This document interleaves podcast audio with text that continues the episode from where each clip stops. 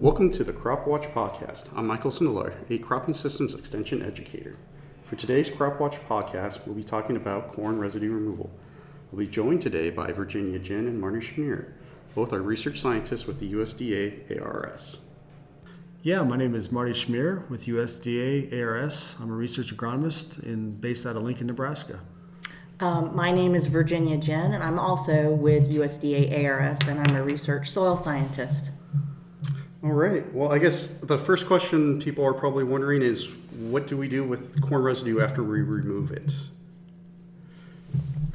Well, I think uh, historically we've used it for livestock feed, or um, in some parts of the corn belt we use also use it for uh, uh, bedding for the dairy industry. I think in Nebraska historically we've used it mostly as a, livestock feed. Um, this is probably going on for a number of decades, probably um, particularly where in the North Platte Valley in, in the Panhandle, uh, they've been taking stover off for a while. And so there's pockets of Nebraska where you see people take stover off, particularly for livestock feed, but there has been growing into, um, probably in the last 20 years, there was interest in uh, for cellulosic ethanol.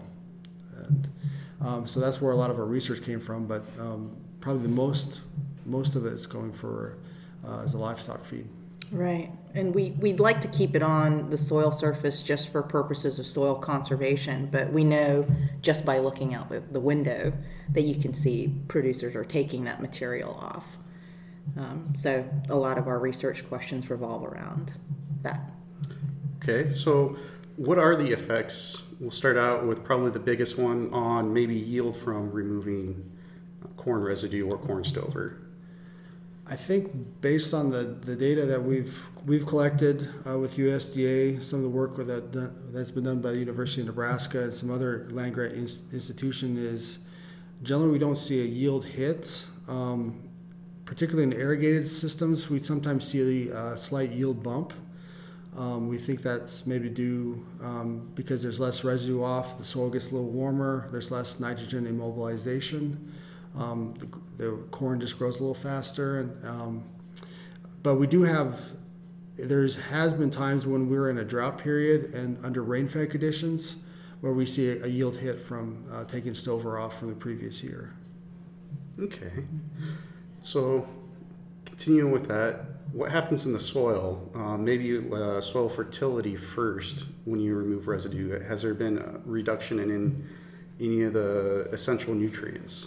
Well, I think what we tend to see in a lot of our longer term studies is that in the surface soils, we will tend to see a decrease in the organic matter content, especially if you're being very aggressive with the removal and doing this over a long period of time. So, a lot of producers may or may not choose to remove stover every year, but for very aggressive removals that are annual removals, then yeah, you might expect to see some uh, loss of soil organic matter in the surface. Um, and some of the nutrient export that goes along with that, the, the nutrients that are in the stover itself.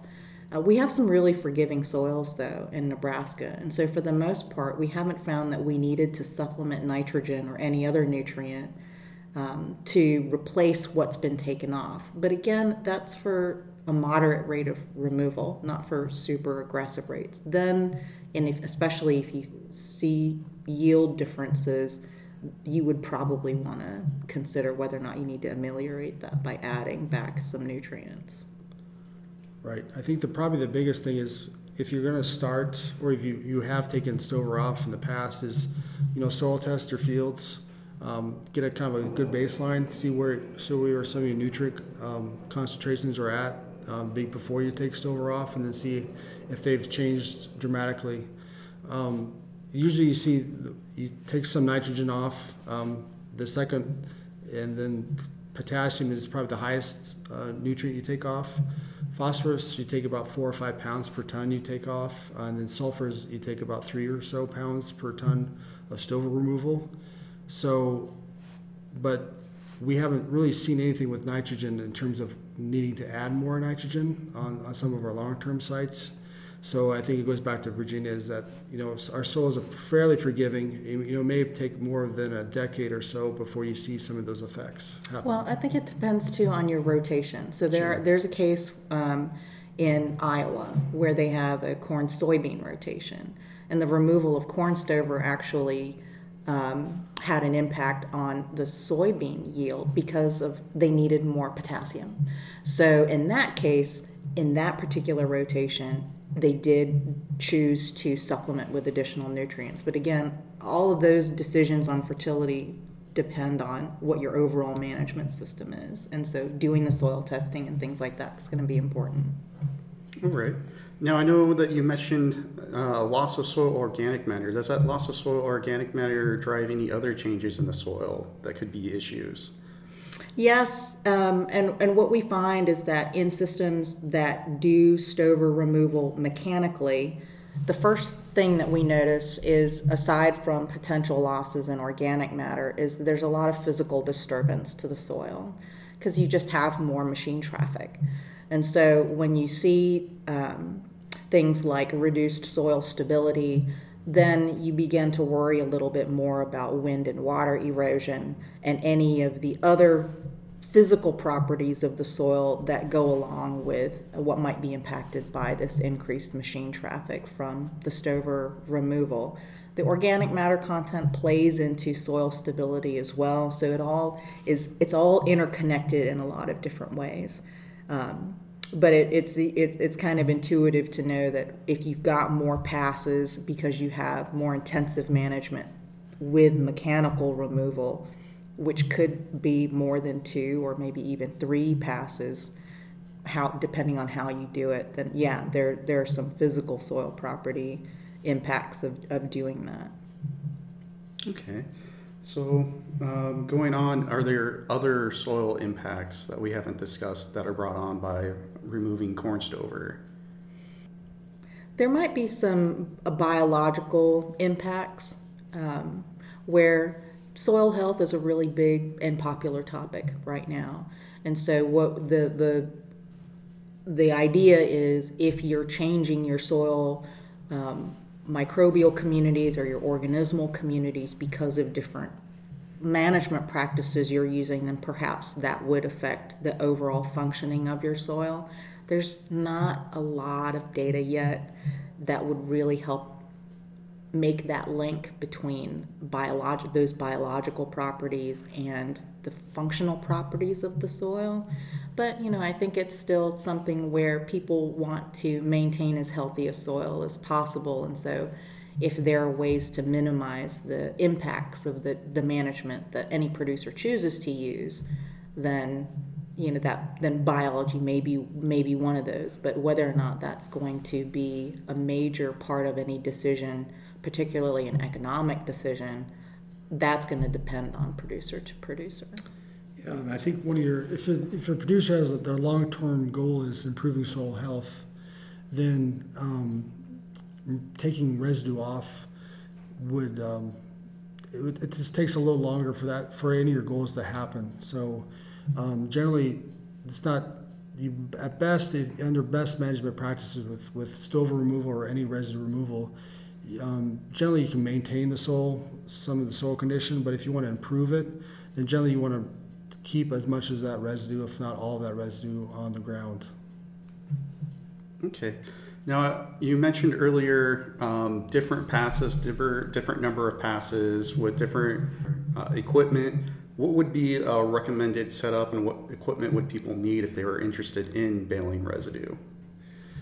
Well, I think, you know, we this is one of the first ideas was that we would just um, maybe send it through the combine and so that you know either you could have it the spreader not you know just have a dump right be under instead of spreading it you just have it dumping in there. There's new equipment that with the corn header that it actually will make a windrow underneath the combine.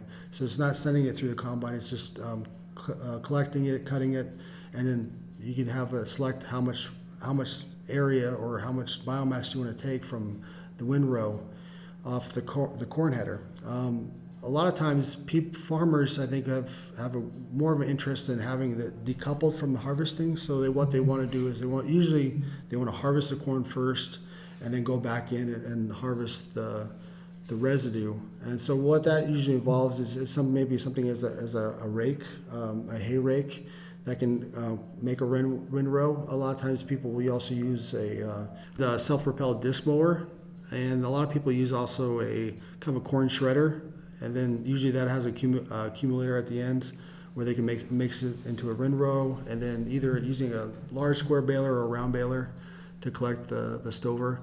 I think the the thing that we've noticed is that how you harvest it also depends on how much stover is retained or how much biomass is retained because some of those some of these equipments available if you're too aggressive it really chops up it makes the stover uh, into small particles and so even though you can't collect everything or you think you're collecting a certain amount and you're leaving a certain amount a portion of that will actually leave the field you know through uh, wind particularly in central nebraska um, and or they'll just it'll degrade quicker and oxidize into back into the atmosphere a little bit quicker. So you may not be getting all that full effect of of um, maintaining the, the cover that you want. So um, sometimes we say, you know, generally for stover it's about 50% of your grain. So total biomass of corn, the harvest index is about we generally approximate it as 0.5. So you have half of it is grain and half of it is biomass.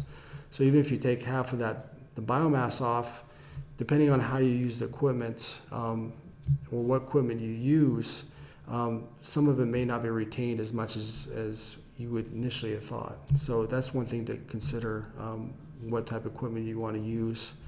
Um, I don't think there's one piece of equipment uh, available right now that's the dominant. Um, I think most people just either rake it or, or use a, a some type of shredder available for them what would be the best economic decision for equipment to use?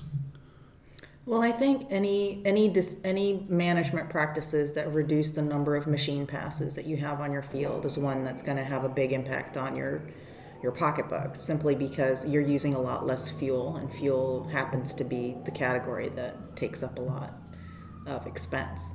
So if you have say an option where you can mow and windrow at the same time or mow and swath at the same time instead of having to mow and then rake as a separate pass that's probably um, some place where you could have some savings yeah and i think it's just basically there's you know you also have to evaluate your labor how much of labor mm-hmm. you have at a certain time is another consideration to take into account right so we kind of touched on it what would be the recommended practices for removing residue responsibly? I think that probably the bottom line is uh, what Virginia alluded to was the potential loss in soil organic matter at the surface.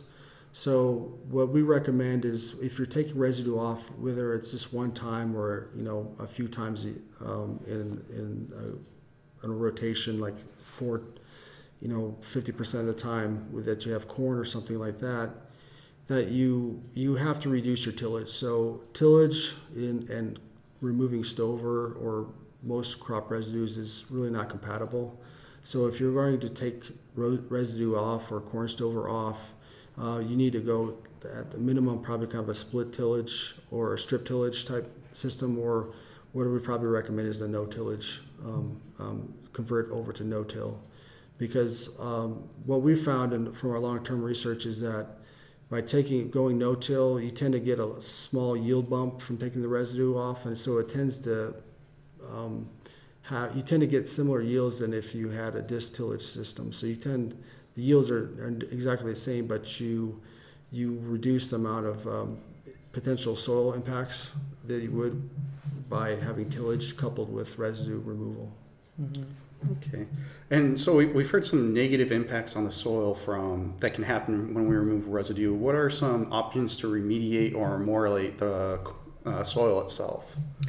Well, um, cover crops are very popular right now, and it's not just the popularity part of it, but there's some real functional aspects to having a cover crop and keeping soil cover. When you're removing residue, even though with the improving amounts of biomass and yield we get, that means we have a lot more residue on the soil surface. Using a cover crop to replace some of the biomass that you're taking off as stover is a is a good idea for helping to restore some of the organic matter in that system as well as some stability to the physical soil property because the roots and the plants are there. Um, so that's one option. And another option is in bringing back, again, the organic matter that you're losing with stover removal is to use things like animal manure or other kind of green manures um, and incorporating that into your system. Um, we have both of those types of treatments in a long term experiment that's at the South Central um, Ag Laboratory here in Clay Center.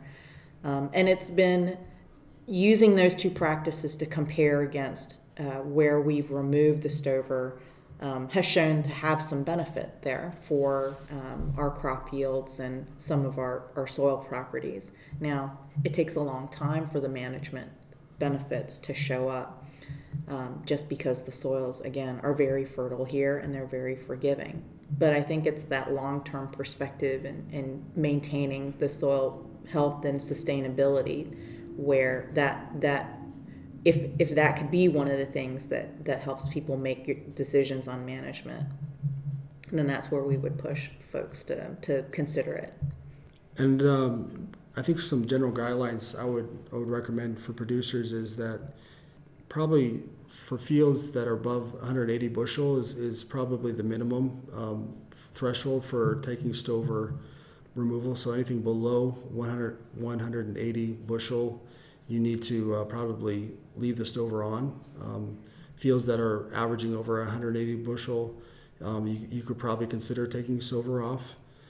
And uh, probably we right, right now our recommendation is probably take no more than two tons per acre of, of stover off.